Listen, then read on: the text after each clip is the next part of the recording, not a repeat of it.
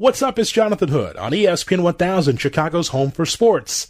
Thanks for listening to the Under the Hood podcast presented by Coors Light. Stay inside and buy your Coors Light online. Find out how at get.coorslight.com. Coors Light, take time to chill.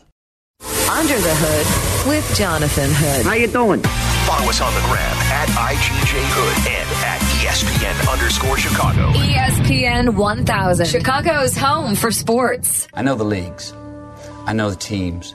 I know these players. I know this wonderful game called football. It's time for Value Bet, Oh, this is when the cream rises to the top. This is when things get hot. the largest sports wagering angles you need to know. stats, records, rankings, weather. If the goalpost is tilted just a little bit, Value Bet on Chicago's home for sports. ESPN 1000. You can bet your children's unborn children's children on these six games. Value Bet. This is America's premier sports information program. Here's Jonathan Hood.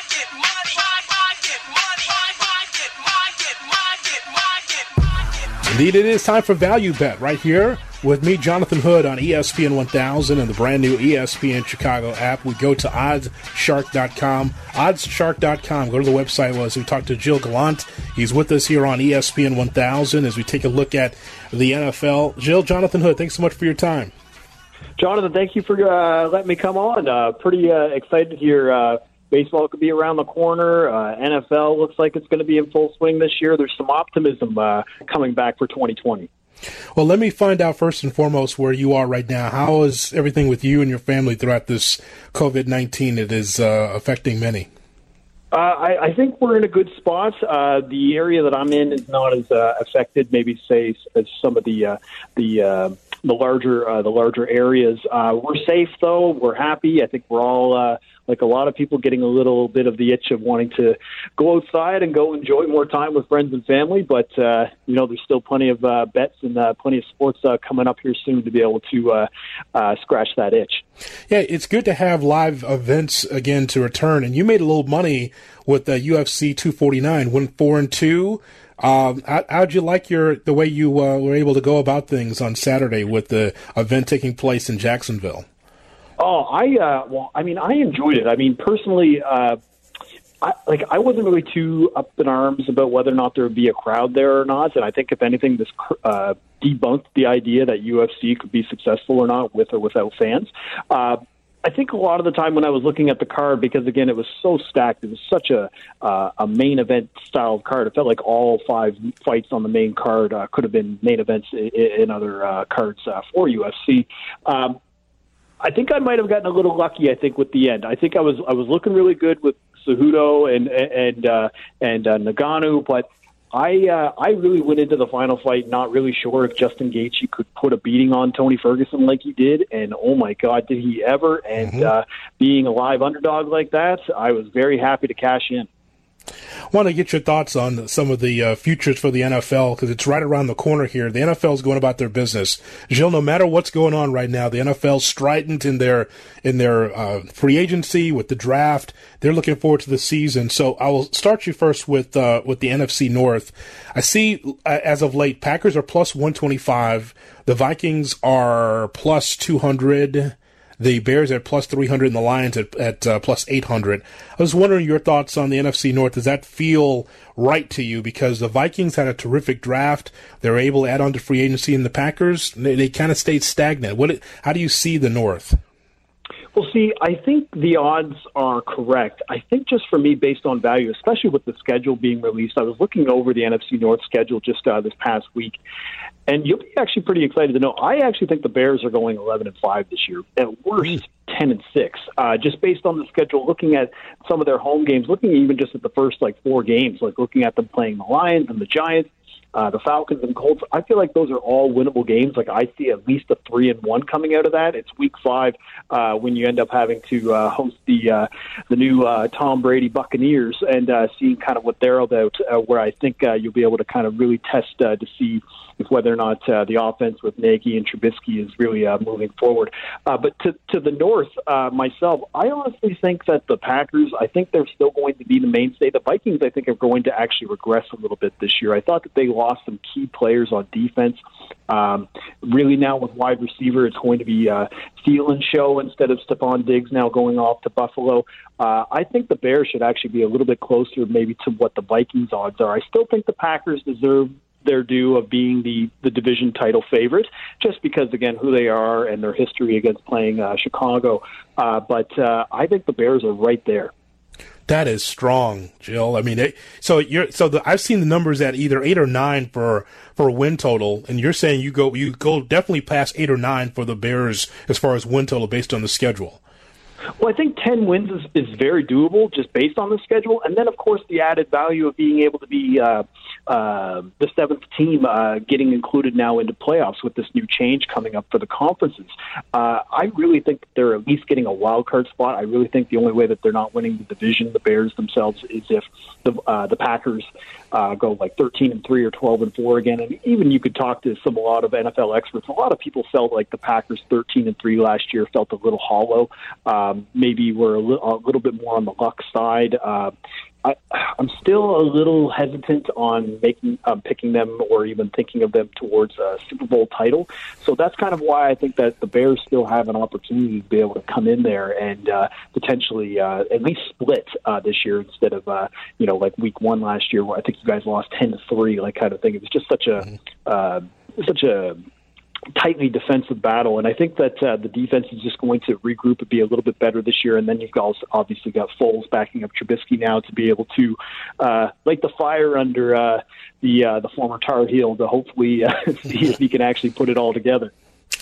Jill Gallant from OddsShark.com with Jonathan Hood as we do value bet here on ESPN 1000 and the ESPN Chicago app. We to go to OddsShark.com while we have our conversation. I'm wondering, Jill, from a future standpoint, how how much do you hedge with the possibility that the games that we'll see in the NFL initially will be without fans, if that's going to be the case? Yeah, like I think, I think it's really uh, new territory. I think for a lot of veterans, especially myself, it's going to probably be a feeling out process, especially in the first couple of weeks to see how that impacts. Uh, like I don't know if certain stadiums or arenas are going to maybe even pump in, you know, uh, crowd noise or anything to maybe add to the si- simulation of feeling like you're playing in front of a live uh, audience. Uh, uh, there's a lot of questions that I'm just not sure of. But for myself, probably what I would do is I would probably still just bet games the way that I normally would, um, as far as like I don't say that I don't take home or away advantage or anything like that into consideration, but a lot of the time you are just looking at matchups and, and numbers, right? So a lot of it for myself, it would really depend on, you know, what the spread was and what and injury reports. Uh, so, like, if I was to use a Week One matchup of uh, the uh, the Patriots playing uh, Miami, and, and Game One is in Foxborough, like, I'm not going to think to myself that Miami doesn't have a chance because they're going to Foxborough and they never have won there. Because again, it's a little different now with no fans. So, again, a lot of the the traditional viewing or at least traditional mindset of how you would bet games that is going to probably be a week or two maybe even up to the first month of the season before i think people feel fully comfortable understanding what without fans and how it will uh, affect uh, betting game to game. So, Jill, here's the first example of what I'm talking about. So, the first game of the season, Kansas City against Houston, right? So, Yep. Chief, Chiefs Kingdom with a full complement of fans going nuts. They finally win the Super Bowl, so it's against Houston, and so you would just think that place is rocking. And then you see the number uh, comes out initially on OddsShark, and it's it's ten and a half. Kansas City by uh, by ten and a half, and it's like.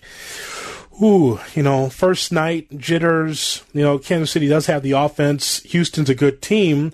Maybe I, I would either go Houston in that spot or maybe I'm looking at the over under and say, well, maybe I'll go take the over 52 and a half. But then if there are no fans, now it's not rocking. Even though we're looking at Kansas City as a, a potent offensive team, maybe because there it's not that same atmosphere, maybe I'm leaning Houston even more so. Yeah, and, and I think you do bring up some valid points. I think KC is a tricky team for this analogy because their their offense is so potent that no matter how big the number is, you almost feel a little tempted to lay it because again, they just they can explode. I mean, we saw it just in the playoffs, like when they were they were down, they just immediately reeled off like 50 straight points. Like it, it, it's just one of those things that it, even, but again, that was also in front of fans at Arrowhead. So that's kind of one of the things that I think it's a little more difficult. If, if anything, I think I might lean probably a little more towards what you were thinking about with the total. I think that the um, I think like the opposing offenses may have a little bit more of an edge. I think like just thinking about uh, aloud now and just thinking about how this would play. Like I think Bill O'Brien and the Houston Texans would probably just have a little bit more of an edge uh, to be able to run some plays and not be disoriented by like having to go to a, a silent snap call or something like that, and being able to uh, to run through their motions and have, let Watson uh, play around, especially with Week One with the way that their receiving corps is now not having Hopkins. To know that you have like a guy like Will Fuller who will actually be healthy, maybe that could actually uh, lend itself to being able to uh, put some points up on uh, a Chiefs defense that, while it is. Uh, very strong can be can be thrown on. So uh, yeah, I think right now, just based on just again, if the game was tomorrow and we're just going with the idea of no fans and just looking at the the ten and a half or the or the fifty four total, I probably lean towards the over. I think uh, I think it'll be a little bit more of a coronation for KC uh, in the opening month, uh, where they're still humming on offense, and because their defense isn't as strong as maybe some other uh, past Super Bowl winners, they can still be scored on. I still think they'd be content with winning forty to twenty five. Yeah, absolutely. So, what are you guys doing over at OddsShark.com? What, what is Madden 2020 Sim Classic Bowl?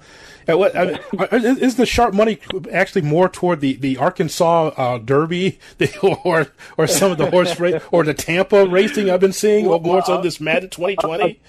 Well, the thing is, because we're so uh, fixated and want our football so bad, uh, we decided to just kind of stimulate uh, portions of the season, almost like recreating the 2020 season to be able to allow people to, to bet on some football uh, while they're waiting until the, uh, the new season starts. So what this is is basically we have Madden 20, and then we uh, we set it up completely almost like it's a this. Uh, like a like a regular season with shades of like World Cup. So every division, basically, you get to each play each team once. So it's almost like a group stage kind of thing, and then you move on towards playoffs, and then you slowly just whittle yourself down until you're into the uh, Super Bowl, or it should be the uh, the Sim Bowl as we're calling it here.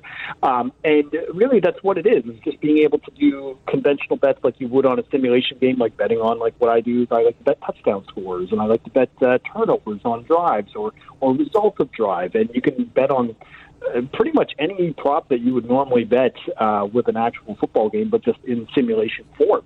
Uh, so it's a uh, full 14 day tournament. We just kicked off on Saturday, and uh, we're kicking off, and we're uh, going through uh, going through straight for another uh, uh, week and a half to two weeks. Oh, jeez, this is unbelievable. so, No, and it's not even just that. Like, I mean, the thing is, is that uh, this is just the void right now, like where we're trying to kind of just make sure that we, uh, as as society and people, just stay sane and be able to bet on some things to take our mind off the fact that we've been stuck in our house for for over two months. And uh, so, I mean, it's not even just Madden. Like, you can bet on uh, NBA 2K simulations. You can bet on NASCAR simulations. FIFA, like every sport that you can think of, we're we're uh, we have markets available for people if they would like to bet on it. And then, of course, you just watch the game live right on their Twitch channel.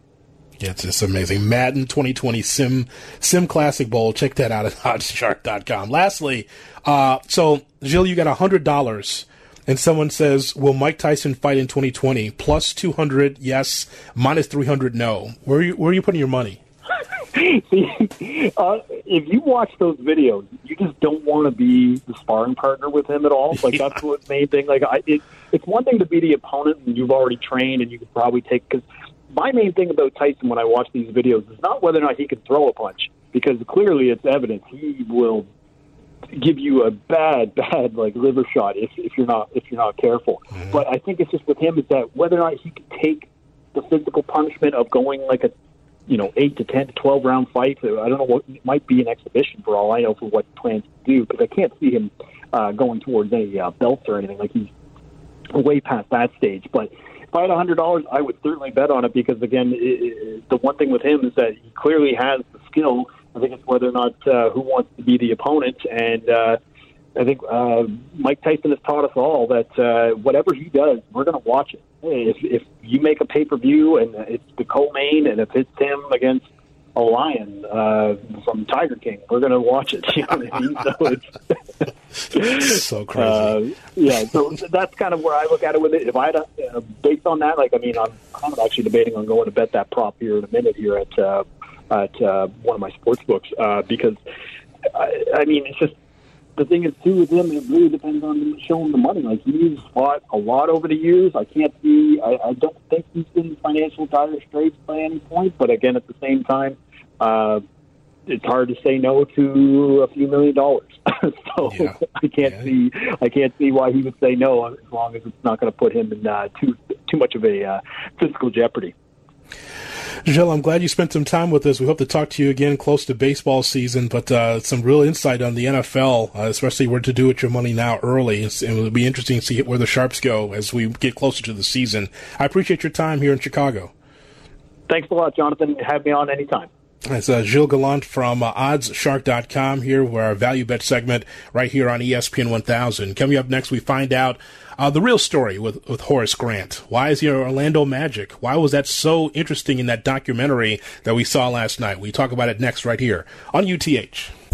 This is Under the Hood with Jonathan Hood on ESPN 1000, Chicago's home for sports.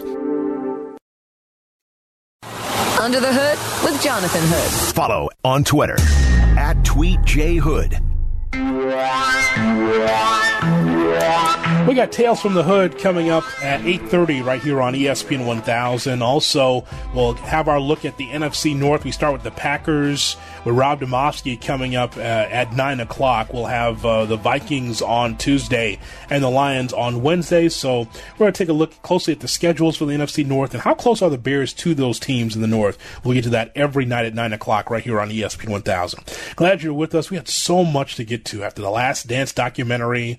Um, uh, yesterday, UFC taking place on Saturday, had three COVID cases. That's all right, Eric. That's all right. Three COVID cases. Uh, ring the bell or whatever they do there at the UFC. They just they just they move forward even though they had COVID cases. They didn't shut down. It just kept going. It's amazing. You just move the cones and let's continue the drill. I mean, that's really what it is, right? That's what they say in football. Guys down, move the drill. And that's exactly what happened. Uh, while we have some time here before we get to Tales from the Hood, let's talk about Horace Grant because I have hinted around this for a while, but I think I should talk about this long form for those that don't remember the story. And I, again, once again, um, being in this uh, business since 1965, I remember this story like it was yesterday, this Horace Grant story, right? So, Melissa Isaacson and Sam Smith were both with the Chicago Tribune at the time, and they wrote a story in uh, the early 90s called Grant, My Record Speaks for Itself. Now, we see Horace Grant in that black shirt now and just lean back in the chair talking about those championship years and talking about Scottie Pippen and other stories with the Bulls. And something that will not be part of this documentary, and it wasn't last night. If they were going to bring it up, it would have been last night. Horace went to the uh, Orlando Magic, but there were some issues between Horace and the Bulls. Just like Pippen and the Bulls and Jordan and the Bulls, uh, there was issues with Horace Grant, Jerry Krause, and Jerry Reinsdorf. So, for five days, Horace Grant and his agent, Jimmy Sexton, ruminated about what to say and how to respond to accusations by Bulls chairman Jerry Reinsdorf that Grant reneged on a handshake agreement to stay with the team. Now, this is after the first uh, three championships with the Bulls, where Horace Grant was supposed to stay with the Bulls. But in a news conference last week during this year, Reinsdorf also accused Grant of feigning injury and illness during the season, uh, calling it the blue flu, in Reinsdorf's words, which contributed to the Bulls losing the regular season Eastern Conference title and home court advantage throughout the playoffs. Grant and Sexton, who also represent Scottie Pippen, maintained that they did not want to trade Barbs with uh, the Bulls management. They did, however, say that they felt they need to defend themselves on several points. Now, Eric, Horace Grant signed a six year, $22 million deal with the Orlando Magic. I know. Paltry sum back then in, in the, early- in the mid 90s, right?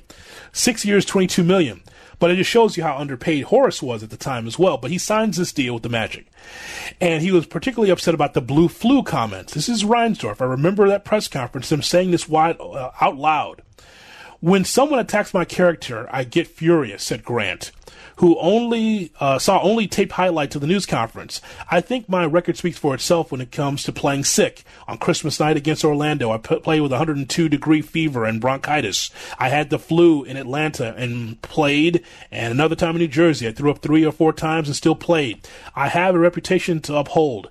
I'm a guy who has a lot of character when it comes to his work. I put a lot of heart and soul into my work. So it just goes on this column about Jimmy Sexton, the agent for Grant and Pippen at the time, and just about how, you know, Grant, who said the irony is that Reinsdorf and Coach Phil Jackson had originally urged him to test the free agent market, agreed uh, that he has to make the best choice for himself. There are a lot of intangibles involved, meaning that you have to feel good about playing for an organization. I went out and busted my rear end for the organization, and I didn't care too much for. I think I showed a lot of character. See, there are issues with Horace too. so, so, I mean, it's just amazing, isn't it? And it's another athlete that Barb's like, like the front office is just throwing spears at in the media at them. Another one, like the mm-hmm. Scottie stuff before the season, and then and then this horror stuff, calling saying the the the blue flu or whatever. So let's take a step back and just take a look at this. And again, for for some, I understand that this is brand new, and for me, like I remember reading this stuff and having to talk about this stuff or produce this stuff for other hosts back in that time.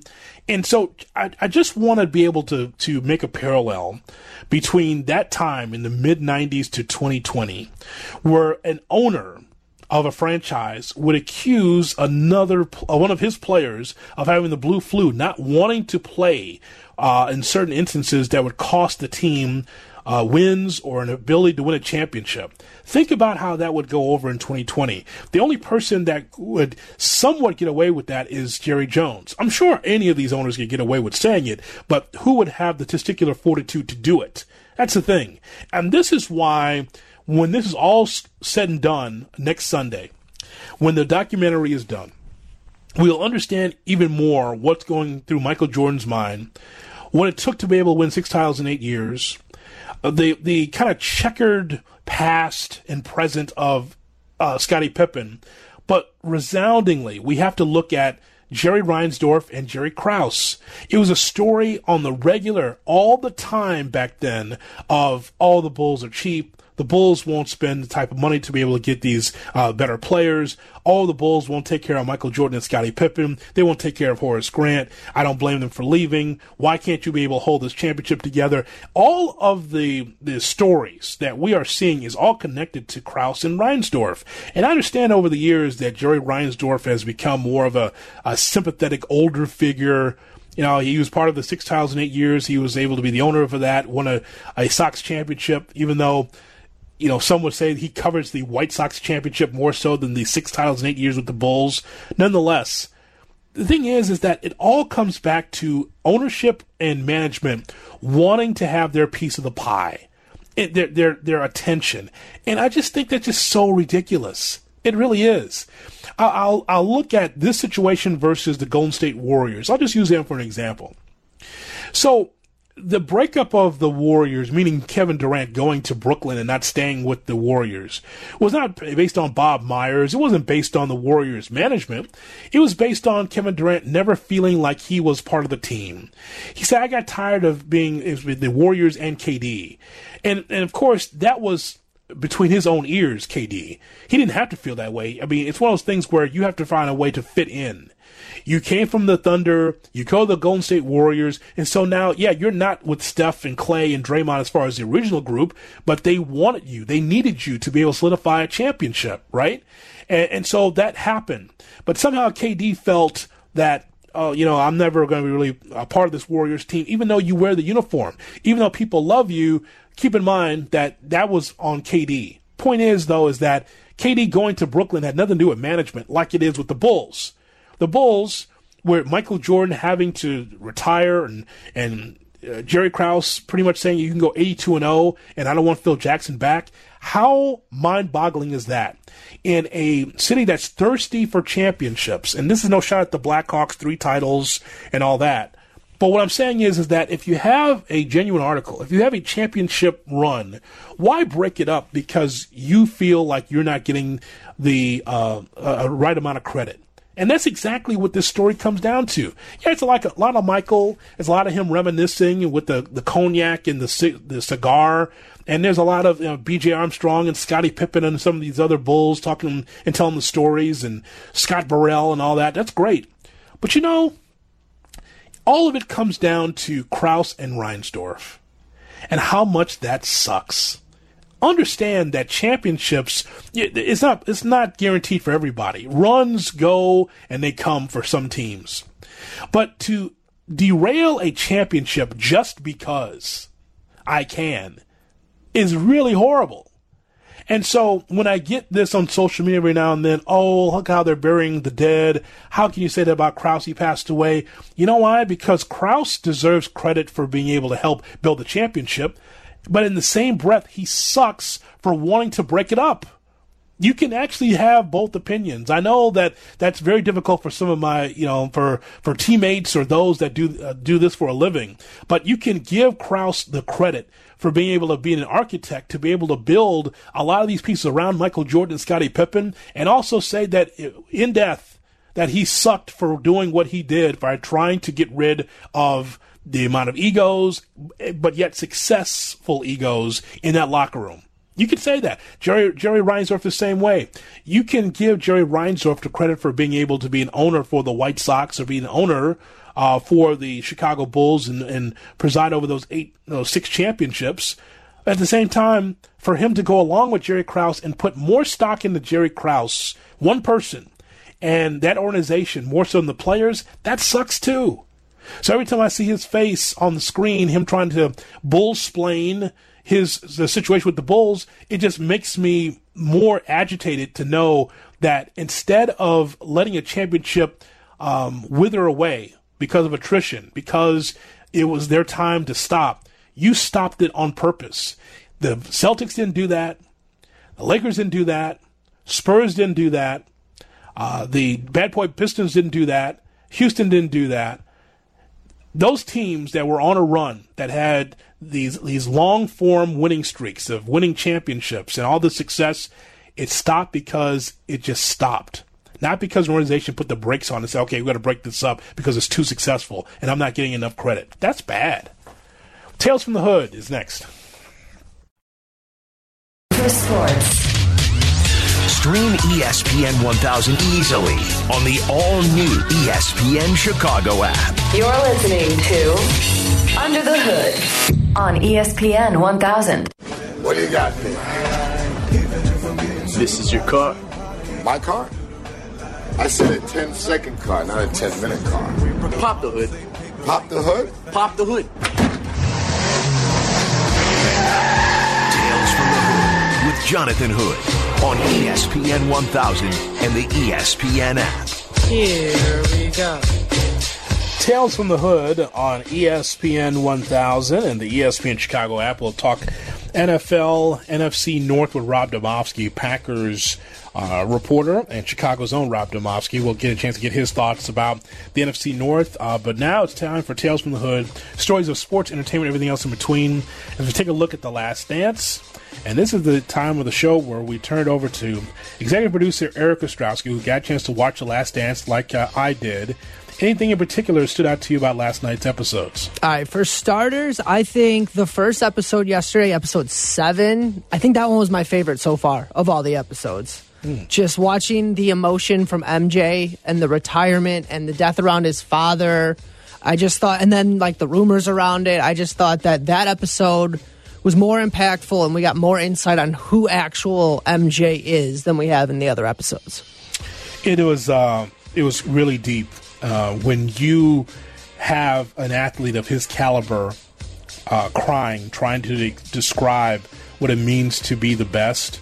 Um, that's that's a whole different level, Eric. I mean, that's that's something I've never seen before, and it was actually somewhat shocking to me because he was going deep there to talk about his love for basketball and his love for winning. I just thought that that like two minute chunk at the end of the episode where they end it with him saying like break was like you can't even write that script. Like that's the best halftime speech you'll hear. Like I wanted to run through a wall when he was talking about you can call me a tyrant all you want, but just because you haven't won anything. Like all that just was amazing for him to be able to just come off the cuff and to be able to explain it because I don't know how someone could explain that psychotic competitiveness as well as he did. You call it psychotic? It is psychotic. Like he, ha- it's an obsessive thing that he has. There's no doubt, and no one's reached that level. Now, here's a question, deeper question. Can you want to win so badly that it can go into psychoses? Like, it is it troubling? Is that a sickness? I mean, I, I think that yes, I think it is a level of sickness. Whether it's ruining his life or anything like that, no. But like the gambling aspect of him is is a sense that that competitive I need to win itch in him as well, and that for people who aren't billionaires could ruin lives. So I do think that for people without his means, it could absolutely destroy you. Yeah. Uh, so uh, I asked this earlier, and there's no right or wrong answer. I'm just curious on what you think because I hadn't asked you yet. I want to ask you, like, what do you think um, players your age and younger are thinking when they see that that's in the league? Like, like, what do you think Russell Westbrook thinks in particular, or guys like him that haven't won a championship and they see Jordan just kind of just put his heart out there on a tray for you to see? Wonder what they think of this documentary. I question how much reality the, the athletes now have, and they may think that they have that urge to win just as much. I, I I don't think anyone does. It's clear no one does, but I don't know how well athletes today can step back and be like, oh, well, he's got that extra gear that no one's ever seen. So I wouldn't be surprised if Russell Westbrook's 15 second Instagram video of him throwing ropes around makes him feel like he's doing what Jordan did. Because that's what we get from athletes now. It's, oh, he just shot 10 jumpers. Uh, check out his IG Live. Yeah, I tell you something, man. The one thing we know, one thing we know, Eric, is that when the season's over, dudes want to show you that they are in Fiji or they're in the Bahamas or whatever first, and they're living their best life. It's not like what we saw, and it's actually how it happened. Jordan loses when he comes back after playing baseball. He's number 45, and then like the next day, he's in the gym. And that's a long process, by the way, because that's all summer into the fall.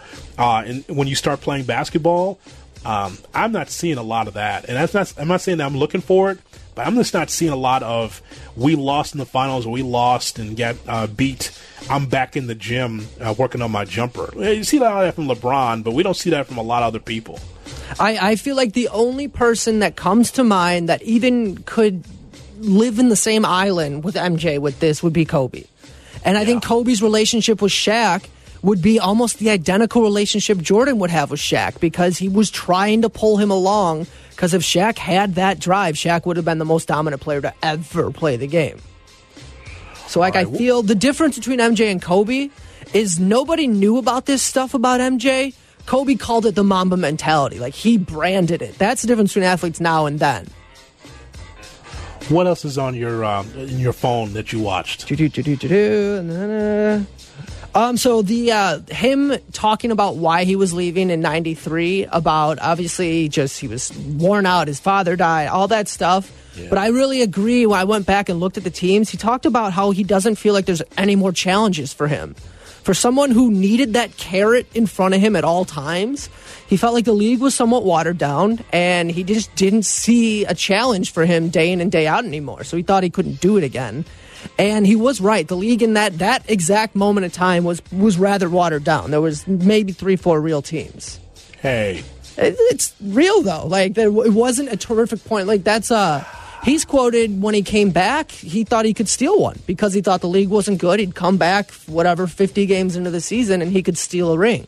He said that. Like, so he thought the same thing. and the Magic was beat that ass. Did they not? When Yes. he came back out of baseball, it was kind of weird because it seemed like it was. It's odd because it looked like Jordan had a piano on his back when he had number forty-five. He didn't have that quite that quite that lift uh, in his legs. He just came off of baseball, so it took some time for him to readjust with his jump shot and just the way he was doing his had his body because he was an outfielder uh, playing baseball. So it took him a while to be able to readjust. Absolutely. And like the story of that off so that off season was the Space Jam, the Jordan Dome at Space Jam as well. Which that that might have I was trying to see if I could find stories of you know how like the summer league summer pickup games are now a massive story. That's where we got hooded Carmelo from.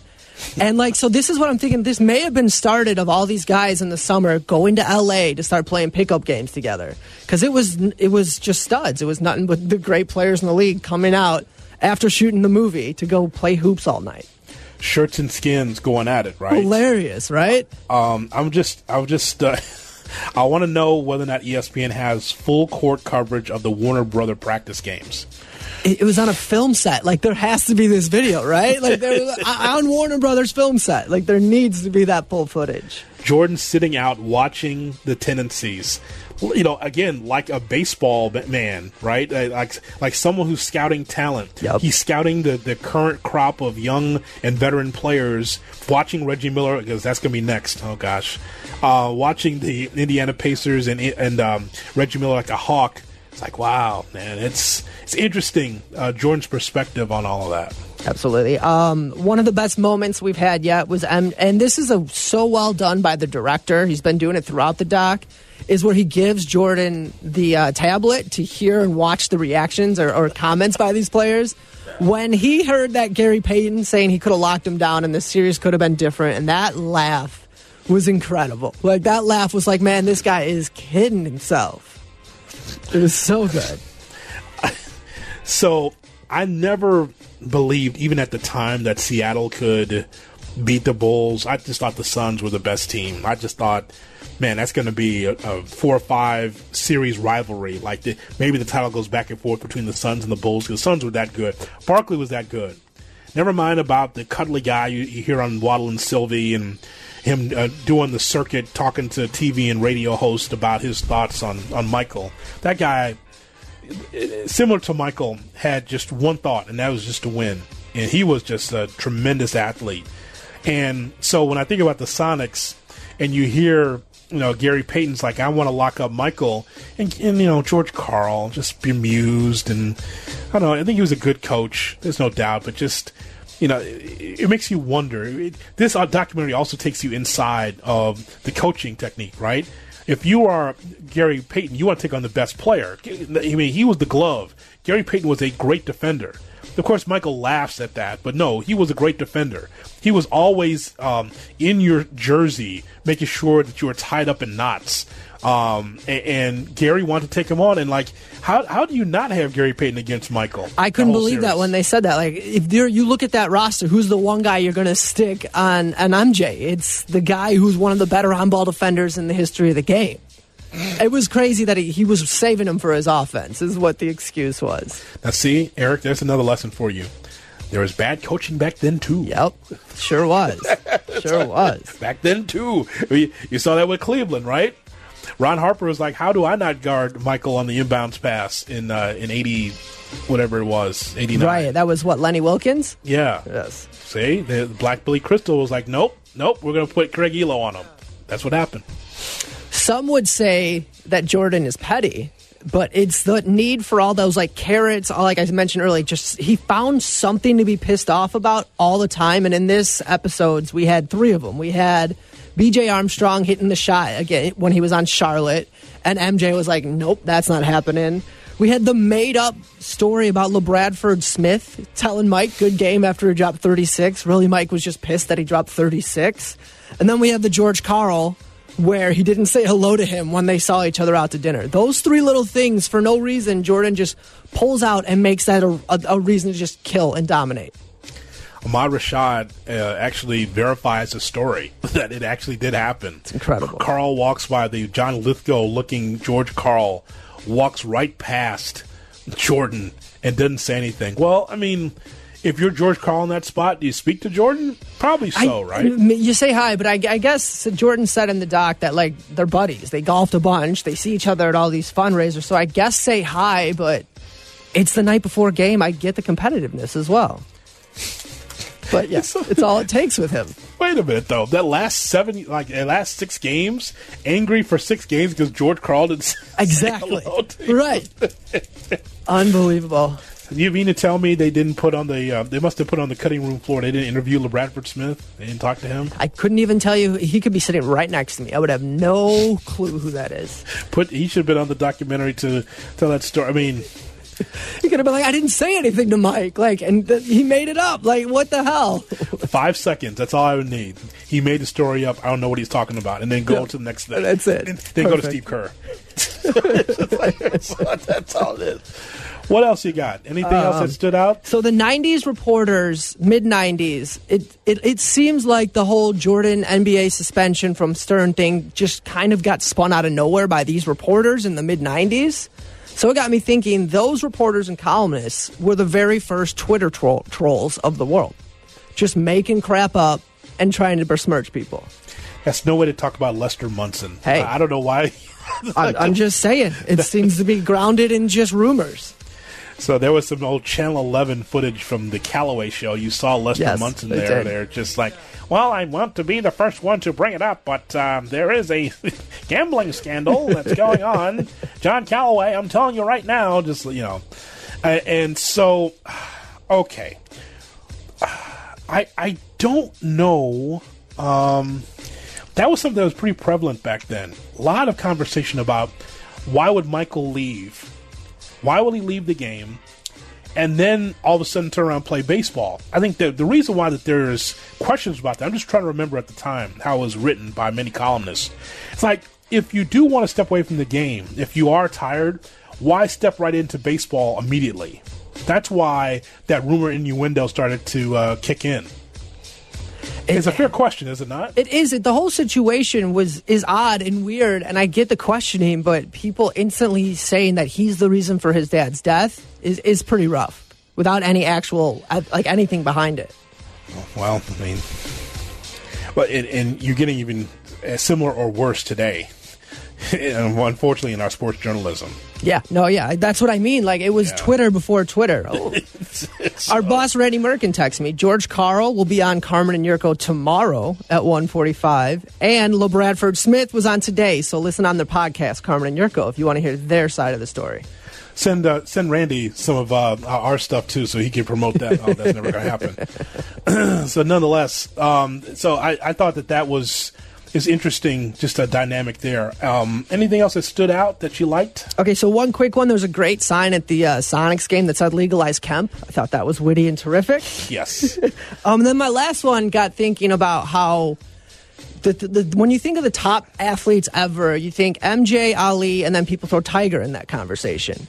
All three of those people who are considered pantheon athletes all had a big break in the middle of their careers. Jordan left and played baseball. Ali didn't fight because of the whole Vietnam and, and, and like the not want to be drafted situation. And then Tiger Woods had the knee surgeries and the situation with his wife at the time. So it's just weird how those incredible athletes all seem to parallel and then had to come back and change their games and change the way they fought, change the way they swung, and dominated after as well. yeah, absolutely. Uh, but and you're talking about again, we talked about earlier one percenters. Yep, there you go. Tiger Woods, right? Meg, uh, Michael Jordan. I mean, those are those are the guys that do it a totally different level than everybody else. And it So- just proves this. What I did not know that MJ coming back started leaking out as he was at a White Sox game, or that he was going to play baseball and he was just in the skybox and the, the cameras fixated on him in the skybox. I thought the drama of that was amazing. It starts trickling out again. This is without social media. Just Yeah. the, the, the rumors and innuendo started coming out, and then going to a uh, a third base dugout shot of Pat O'Brien giving you the giving you the information. so that, and then you see Michael leave, and then here's Jerry Reinsdorf hair all over the place, and he's running out of there as well. It, what a great time and a tremendous time. It's great. I, I'm I'm in for chaos like that at all times, all times. Um, again, and again, this is before social media. All this somehow comes out from you know word of mouth, as you mentioned. just leaked out in the stadium, which is it's got to be fun to be around something like that. Uh, random random note here is there are three people who don't seem to age on this show. MJ's wife or wife, MJ's mom Dolores looks like she's 45. Yes. BJ Armstrong, if his hair wasn't a little gray, could be 35. Yeah. And Reinsdorf, for how old he is, looks incredible in this as well. You know the reason why I look good is because of the cocoa butter. And I just continue to preserve the good looks because of the cocoa butter. It really looks good. I also have a nice soup every day at twelve o'clock. It really helps me out with my pores and my skin. So that that's I think that's the reason why that right. That It's working for him. It's working for those three strong. right. Like MJ, actually- MJ looks older than his mom almost right now. True. Reinsdorf looks better now than he did in the 90s. Yes, those big red framed glasses that he had on at one of the press conferences was like it's like larger than aviator sunglasses worn now. That was a trendy back then. For, I know. for- he wanted to see all the deceiving that he was doing because he wanted to have big glasses so he could be able to see it. I just want you to know it's very difficult because Michael Jordan's going to retire. It's unbelievable. It uh, better. Never get, never get another bite of the apple. all right, Jerry. Thanks very much. That's great. And That my, was on my notes. So yeah, Is that everything? Oh, what? How about how about this? How about players never read the newspapers or ever hear what's said? As Michael Jordan reads a Rick Bonnell column from the Charlotte Observer. Yep, absolutely. This- that's a theme in this in this documentary too. BJ opened up the paper. Michael, Scottie. What I like is is that they're reading the paper on the court. right. They were sitting there during like shoot around, just the paper out. Mm-hmm. Who gets the broadsheet out? It's just the big Tribune, and they just spread their arms wide, reading the, what's going on. There's Michael on the bus reading the Mariotti column from the Sun Times. Mariotti has been rather outspoken about this doc. He thinks it is basically a Jordan propaganda piece, is what Mariotti is saying. And that is Tales from the Hood right here on ESPN 1000 and the brand new ESPN Chicago app. The Last Dance Mondays brought to you by Coors Light. Back after this.